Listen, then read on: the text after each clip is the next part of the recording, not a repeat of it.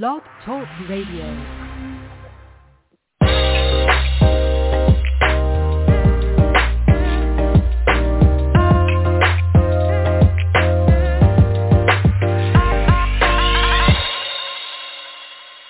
Welcome to the Perkins platform. This is a solutions-oriented podcast and live radio show.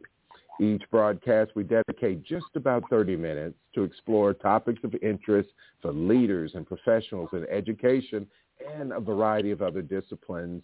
And this is your host, Brian Perkins. Um, I hope that I have not uh, talked too much in the in the pre-time that I had um, with our uh, guest today, who is a researcher and consumer researcher and a marketing professor at the University of Illinois Chicago.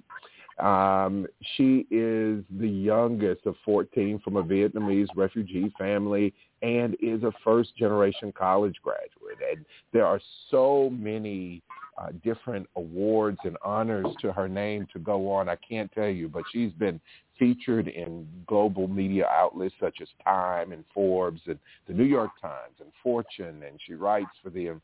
Um, I've read a number of her articles in Forbes, and so I'm I'm really excited to have her on today. And so I'd just like to welcome and introduce you to Lan Nguyen Chaplin. Lan, uh, welcome. Thank you so much, Dr. Perkins, for inviting me to join you today. Well, so glad to have you um, to talk a little bit, and we're certainly going to get to uh, a uh, what I I would consider the one of the, one of the main reasons I I invited you was to talk about your views on how you go about disrupting a system that was designed to hold you back. But before we get there, I, I mentioned at the very beginning in your introduction that you're the youngest of 14. And um, so I would love, tell us a little bit about yourself, the work that you're doing. Uh, I read a lot. I'm, I'm following you, an avid follower of your the work that you post and do. Um, tell us a little bit about your work at UIC and um, and and a little bit about uh, yourself. Yes. So um, I, I will like to just start off by thanking you for giving such a generous introduction. Um, I feel like I should talk to you almost like every day whenever I might not have a good day. Maybe I could just call you up. sure.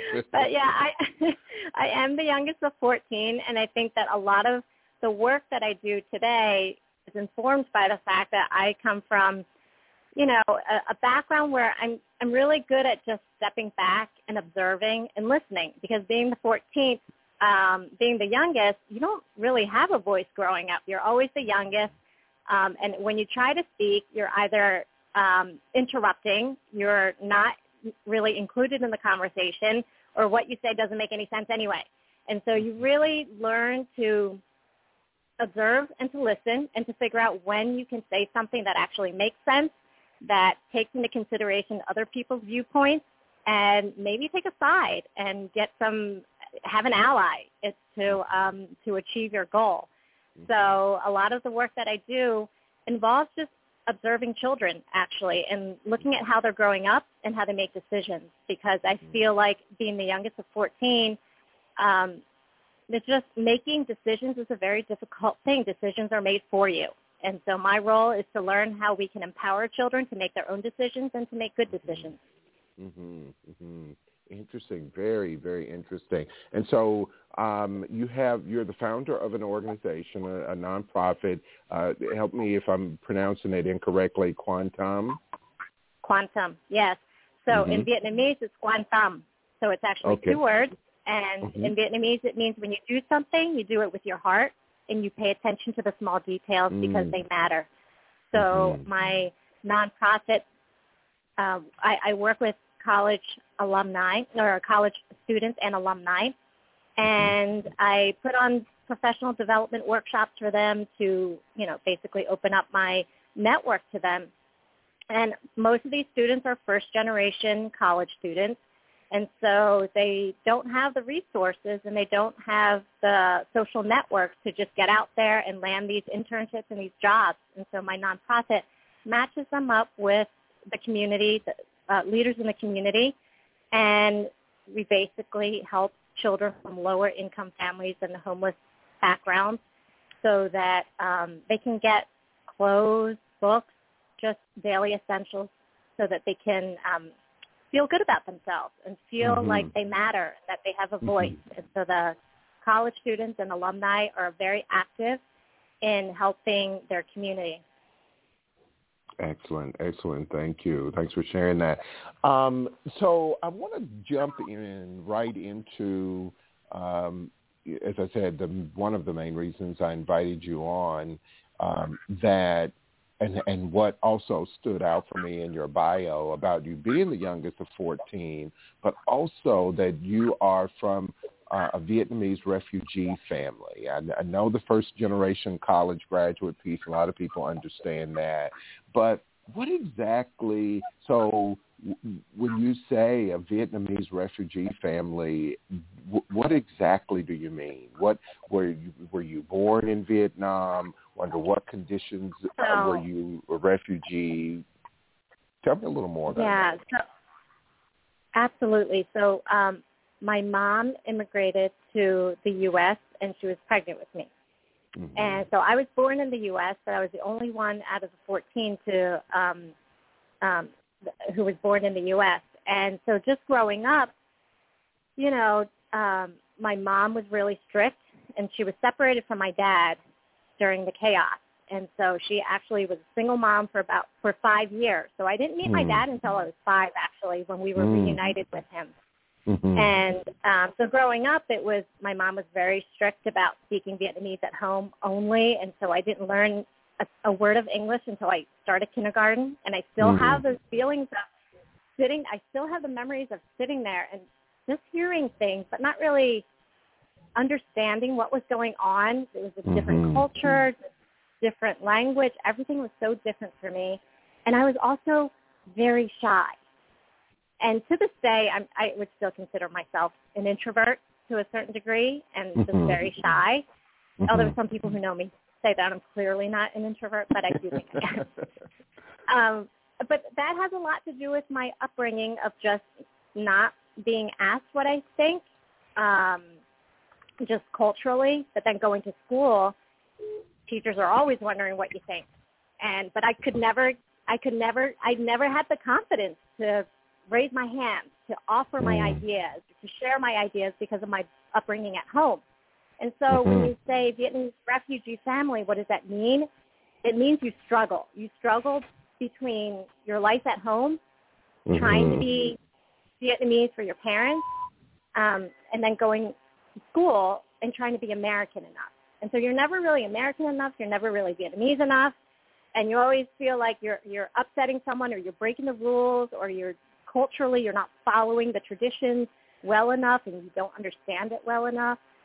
That's what it means to me to be a Vietnamese refugee, to come from a sure. Vietnamese refugee family. Thank you, thank you so much, and I and and I ask you that in sincerity because you know I, rather than than make assumptions about what that is. That's I you know wanted to make sure I asked because I have one of my colleagues and dear dear friends um, also Vietnamese, um, came over um, by himself uh, during a time uh, in the 1970s, um, and he talks, you know, talked a lot uh, to uh, me and other colleagues about that experience. And so there are a lot of different experiences and what that means and, and how it, how it played a role in who you are. And, and uh, so thanks for your transparency in saying that and and the reason I ask about that, and and so just hearing you mention that it means to struggle, and there are different ways in which you talked about struggling. Um, I had a gentleman on the show probably a little over a year ago now, uh, maybe closer to two years, but um, that talked about the myth of the model minority, and and so just you know for a lot of people to hear um, you know Asian um, and in your case Asian American um, and and uh, struggle and difficulty, there will be some people who would not put those together and and so what what's been your experience with that um, as you've told your story uh, and and especially being separated from uh, one of your parents for five years and so forth, or and and and the difficulties um, with that. What what what's your experience when you when you tell your story to people? My experience with the you know the model minority myth is that it's harmful. And mm. and here I will I, I want to preface my opinion here by saying that I'm speaking in a purely personal capacity on a very mm-hmm. sensitive topic. And mm-hmm. so because it's so very personal, I also have difficulty speaking about it in a very elegant mm-hmm. manner. Mm-hmm. Um, mm-hmm. And so if I were to, I mean, I'm a perfectionist, and so I always want these do-overs, right? And so I hardly ever listen to, I never want to listen to my interviews or conversations mm-hmm. that I have that are recorded so that sure. I, but if I were to listen to it, I probably would want to restate something. So mm-hmm. um, I will. So before I tell you what I think about this this model minority myth, I just wanted to preface by saying that that I may not say things as elegantly as I should, and okay. and I'll probably think about things again and no, wish I had okay. said, said, it kinder or gentler. sure, sure. but um, no, I do I think that it's yeah, I do think that it's harmful um, because we're as a, people expect Asians, Asian Americans to work hard. We're we're seen as submissive. Um, we put our heads down to work, and we're expected to succeed without asking questions, and really just to go along. And the minute that we don't go along, and I do have the personality of speaking up and not going along and asking questions, asking how or why, and it is not received well. It is received as she's so difficult, she's difficult to work with, and she doesn't strike me as the typical Asian. You know, I've heard that a lot. Like, oh, you're really different mm-hmm. from from most Asians that I know, and so it's it's harmful because you have these expectations that you will be successful, but most of us grew up low income with mm-hmm. limited resources, with a lack of social networks. Yet we're expected to excel with little structural support. Um, mm-hmm. the myth erases individual struggles that we face and the individual struggles could be anything from um, not fitting in at home and also not fitting in at school and mm-hmm. not not having a strong relationship with your parents the way you would want to because of mm-hmm. the cultural differences, maybe mm-hmm. generational differences. And it also ignores the role that racism plays in the struggles of other racial ethnic groups as well. Absolutely. And so Absolutely. when it does that, it's really harmful because it has the potential to pit people of color against each other when yes. we really should be allies. We, we, we can sympathize with each other. We can empathize. Um, we're compassionate towards each other because we have maybe different experiences, but we, we can understand the struggles. Mm-hmm. Absolutely. And so in Absolutely. that way, I think that it's very harmful. Yes.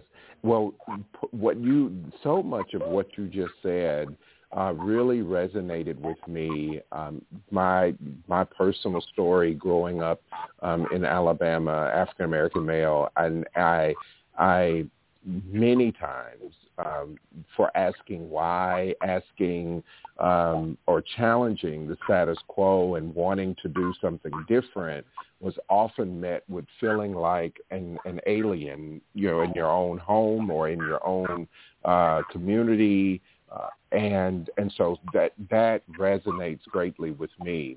Uh, I know that um, a lot of times I would get in trouble, and you probably had the same experience for just wanting to um, to do something different that didn't fit into that that uh, stereotype, if you will, and and whether the stereotype was um, was a positive one or not, but it was not what you wanted to do or what you you wanted to to have. Uh, it was something that um, that was often met with a great deal of opposition. So I I certainly understand. Right. Yeah, yeah, for sure. Right. And and and so I, you know, before we we went live, I told you, you know, I read an article that you wrote. I think it was in Forbes, uh, but I can't remember. Um, but but I read an article that you wrote about disrupting a system. And when before we came on live, I, I told you, I said, you know, the way I I understood it. So if you look and listen or think about the title to tonight's show, How to Disrupt a System That Was Designed to Hold You Back, you know, at some, in some ways, a lot of times people think about disruption in chaotic or even violent ways. Um, and I told you at the beginning that when I when I read it, you know, initially, I thought about disruption as a as an undoing, as a a, a redefining of of a system as well as much as it is destroying or or because sometimes you have to do that you know you just have to tear stuff all the way down right. you know in order to get it to work right. and so so i'd love for you to expand a little bit on um, on your story about how you came to to even think about disrupting the system. And so, like I said, the reason I, I started with the model, the myth of the model minority, was because uh, I'm sure that there have been people who have looked and even heard you speak about it say things like, "But you're you're Asian. What do you mean is a system that's designed to hold you back? How is it holding you back?" Um, so I'd love to hear what you your, your expansion, if you will, on disrupting a system that was designed to hold you back? Yeah, that's a great question. It's something that I think about all the time actually because I don't think that disruption necessarily it's not it's not hard to disrupt anything. I think that it's it's time for all of us to get comfortable being uncomfortable and that is part of the disruption. So mm-hmm. anytime that you create some some kind of discomfort in a room, whether it be you're an Asian female in a in a white male dominated field like mm-hmm. academia, mm-hmm. and you speak up or you you disagree with what the majority is saying in the room, that is disruption, and that happens within just that meeting, just within that time frame. But that is still mm-hmm. disruption. Anytime mm-hmm. that it causes some type of discomfort, and you might have listeners right now who feel uncomfortable with this conversation. Um, and when I've had conversations with people, I always tell them, I always tell the audience, if you're white and feeling like the conversation is uncomfortable for you, there is some disruption happening. And so I would encourage you to tap into your empathy and to think mm. about how uncomfortable it is for people of color mm-hmm. um, and, and how they feel like they have, they have a target on their back mm-hmm. or that they're reliving racial aggressions or, or, or, or they have very real safety concerns. And, mm-hmm. um, mm-hmm. and that instantly just helps, and I hope it helps with your audience today. It helps um, everyone just kind of get on the same page and think about the level of discomfort that we feel when we're mm-hmm. talking about people not understanding where we're coming from, people not understanding our backgrounds or assuming that we should behave a certain way or think a certain mm-hmm. way because of what we look like. And I I never assume anyone is trying to hurt me. And I've had a lot of people say things to me that just are very insensitive. Um, I never assume that they're purposely trying to hurt me, but the pain is palpable. And that is what I write in a lot of my writings is let's not ignore how palpable the pain is, but let's figure out how we can see the good in people and how we can have conversations about implicit biases. Mm-hmm, mm-hmm. Very powerful. Um, what what you just said um, reminded me of something one of my uh, long-time mentors, Dr. James Comer at the Yale Child Study Center, said uh, once, and I've never forgotten it. He said that um, in order for a child of color to be successful, he or she has to act, talk, and walk differently than anyone that has ever cared for them.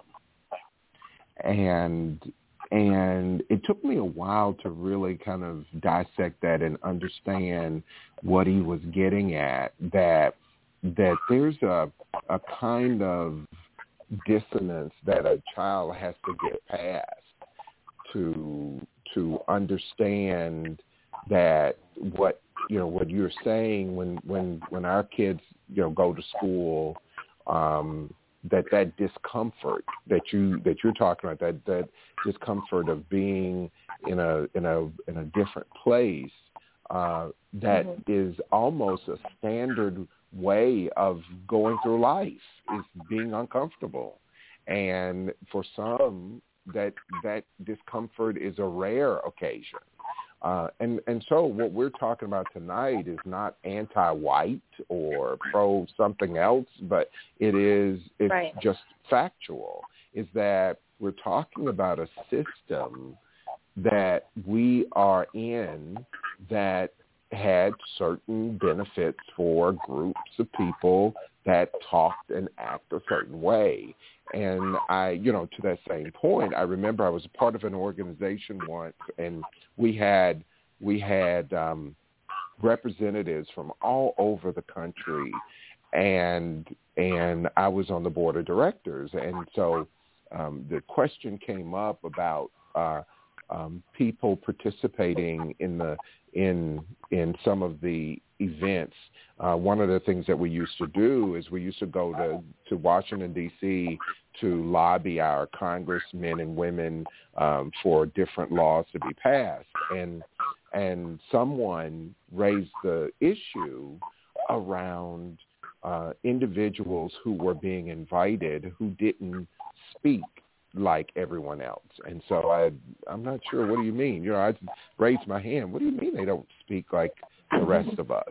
And what they were getting at was that they didn't use the best uh, English um, English speaking skills where they split verbs sometimes and they didn't always congregate uh, the, conjugate their verbs uh, uh, properly and that they should not have an opportunity to go and talk to a senator or or a congressperson. And i i it really disturbed me but those are the kinds of things that we're talking about about uh having to undo.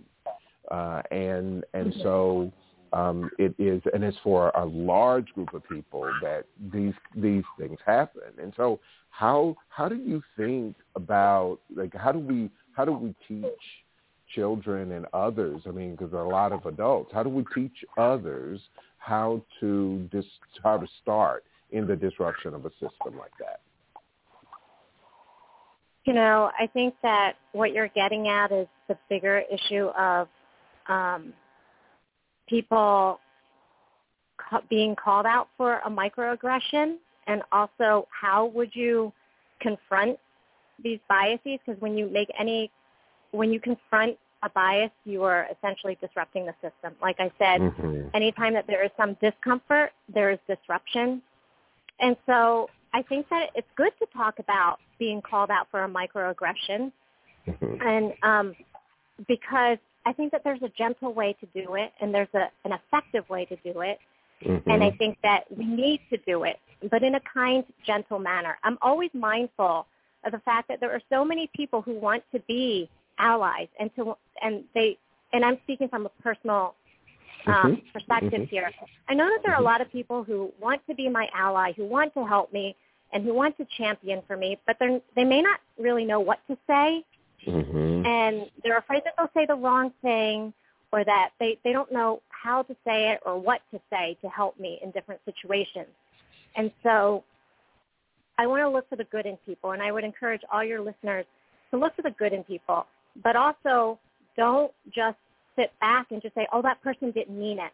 Call mm. them out for mm-hmm. it, but do it in a mm-hmm. kind way.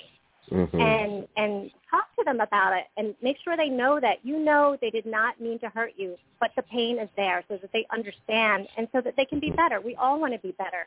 Mm-hmm. And so if if you are called out for a microaggression, and I'm I'm Vietnamese American, I could very well make the mistake of saying something that I didn't mean to that actually came out to be insensitive. And I think I mm-hmm. I think I started this conversation with you by saying I, I'm not really sure how I can state some of my ideas in an elegant way. Mm-hmm. Mm-hmm. Um, and you know, when you were when you emailed me about coming on to your show, I kept asking, "Can you send me questions?" I don't know if you remember this, but I kept wanting questions yeah. in advance because yeah. it's such a sensitive topic and your sure. assistant and you kept saying just come on and just you know it's just a casual conversation but um but this is a sensitive topic, and but it Yeah. doesn't mean that we shouldn't talk about it. It doesn't mean Right. that you should shy away from from calling out the microaggression. If you are Mhm. called out for a microaggression, don't make it about you. Just listen and sincerely apologize, Mhm. Um, Mhm. and maybe even ask for a recommendation to how to say something differently. That's what I do when I have a little hiccup and I um, say something I didn't mean. Like, how could I have said it differently? Or I didn't realize how that made you feel, but please let me know what words did I use specifically. Um, how did that lead you to feeling how you're feeling right now? And that really Mhm. helps me become a better person. Mhm. Um, and I also think when you're being called out for a microaggression, don't overdo it because it's not the job of the other person whose feelings have been hurt to make you feel better. so right. again, right. like it should not be about you. It should be about the other person and how you can but how you can be better. And then Sure. just commit to, to doing better. And then to follow up and make sure that you you address whatever issues needed to be addressed in the future. Sure. And No, I would say that there is an absolutely. up.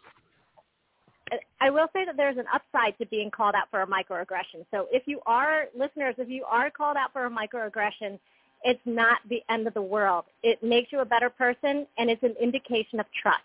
The person who um, labeled your comment believes that you can be better, and that Mhm. they believe that you're open enough to be better, and that's why they're Mhm. saying it to you. Because it's very hard for us to to open up and to call out a microaggression. It's extremely difficult. And that's Yes. what people need to realize. It takes a lot of courage to say that hurt my feelings or that um, that came out the wrong way. However you want to call out the microaggression, but it takes a lot of courage to do that. It's not easy. Right. And no, so if you are called out, yeah, if you are called out, use it as an opportunity to be better and, you know, appreciate the fact that the person trusts you enough. Mhm. Mhm. Absolutely. And you know, um, part when you when you mentioned that you um, you know that it's it's something to be um, ha- I shouldn't say happy about, but thankful for that they they called you out. There's a there's an upside to it that you do actually have an opportunity to be better. Um, I know that I've had a number of times in class, uh, classes that I've taught where I have asked people at the beginning of class to kind of assume goodwill. Uh, there are some people that this is the first time that they've been in these conversations that are very difficult conversations and they're going to use some of the wrong language and so we can correct that but that's why we're doing it here is that we're having these open conversations and we're doing it out of a sense of goodwill that um, that we're asking questions and and sincerely want to do better for ourselves and that we don't want to you know we don't want to harm other people uh, and I think Right. the the the best thing to do in those conversations is to start out with some some basic uh, understanding that we might make mistakes. And as we Right. make mistakes, uh, my father used to always say, "You might have to beg someone's pardon." You know that that's that's what's going to happen. And so I think that's a really good place to start. Is that if I'm if I have to say I'm sorry that I offended you, that was not my intention. Um, how can I be better? How can I how can I not uh, offend you in that way?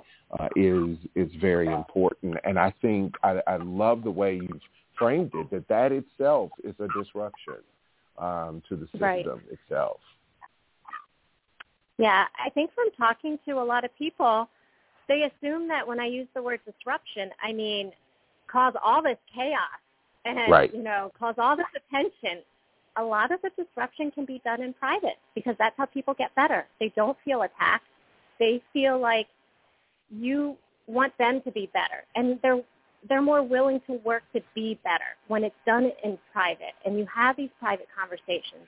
To me, that's more meaningful to have these private conversations. I, I know when I say something and I and I offend someone by accident, I would want the conversation to be held in private because then I mm-hmm. really reflect and it's more meaningful that way. There's no there's no wall set up. Um, there's no embarrassment because you're not when we when we call people out for a microaggression, when we bring it to their attention, their attention, it is not to embarrass them. It is not to hurt them because they hurt us. You know, it's to make the world a better place, basically. Right. Right. And to do right. that, we need everyone's cooperation. And to have everyone's cooperation, we can have these private conversations and still be disruptive. Because right. disruption means there is this discomfort, which there will be when you have these honest conversations, and then there's going to be progress because something has been disrupted. It's not going to look the same moving mm-hmm. forward, and that's disruption. Yes, yes, thank you for that. Um, and and on the other side, that uh, you know, kind of our goal, uh, or I should say, one of our goals is to have people um, feel feel important and feel valued as a as as contributing members of of both society and our our groups and our uh, whether they are work groups or or in in case of schools study groups or what have you that that that's important um, I know we're we're uh, almost out of time, if not running over, but I do want to ask you a question um, about. I know in uh, your organization, QuanTâm, you said that it um, you help low-income children feel valued and develop self-confidence. Tell me just a little bit about how your organization goes about doing that. Right. So we will so during the pandemic what we did well we were obviously limited by the fact that we couldn't go anywhere to do some of the work that we would like to do because pre-pandemic we would um, we would partner with local businesses and gather um, like new to new clothes, shoes, books, food, and get that and deliver that to kids um, or to the homeless population. But during the pandemic, we obviously couldn't do that, and so we wrote notes to kids to encourage them to stay in school and to remind them that they're that they're special and that they are a bright star and that they need to keep their dreams alive and that you know just um, well wish notes to kids. And we made um, we thought about low income children and how they may not have access to Wi-Fi when all the kids were going online to study a large population of children couldn't go online for school. Mm-hmm. And so we made um, an activity book for them, and we raised money so that we could actually print out hard copies, and mm-hmm. we delivered it to school principals, and then they sent it out to the home so that the children had a booklet of activities. Um, it had brain teasers, it had jokes, it had um, physical activities for them to stay fit and um, and and that helps them feel valued because someone cares enough to make sure that they are still getting some education and that they're still getting a very special book made mm-hmm. specifically for them. Mm-hmm. Um, and so at mm-hmm. least that's what we hope they they felt when mm-hmm. they received it. That was our goal. that was your goal. I got it. Got it. Yeah. Well, thank yeah. you. Thank you so much for that. And again, I want to thank you for uh, taking taking the leap and coming on, uh, despite our many attempts to um, to uh, on your part to get questions. I told you just a conversation, and um, I'm glad you were willing to come on because I know that a lot of what you've said has resonated not only with me but with other people listening in. Um, do you you want to share um, a website for your organization in case someone out there wants to take a look and support or follow what you're doing? Thank you so much. It's just lanchaplin.com, and that'll take you there. It's just my first and last name. Okay, excellent. Thank you. Well, I've yeah. learned a lot, and everything you've said and um, done here uh, today, I, it was really, really beneficial, and I'm I'm sure uh, you know, that I will um, continue to follow and read. I told you in our time before we got started that I've been really pleased and, and benefited from what you've been posting on LinkedIn, sharing some of your your great stories, whether it's about your family or about students. Um, thank you, and please continue to with your with your stories, and and um, I know a lot of people benefit from those. So um, take thank care. Thank you so much. And we, and we look forward to reading more about what you what you have to say. Thank you. Although you invited me to share my experiences, I think I might have benefited more from being on your podcast because listening to your questions, um, I just loved all your questions, and I'm leaving feel, feeling really supported and valued, like my voice matters. So I'm definitely going to pay this forward. I'm Thank throwing you. confetti on you to celebrate your successes and your courage to have tough conversations with so many Yes. people, Dr. Perkins. Yes. Thank you. Thank you so much. And Okay. so and Thank so go well, stay well, Lan. Be well. Thank you.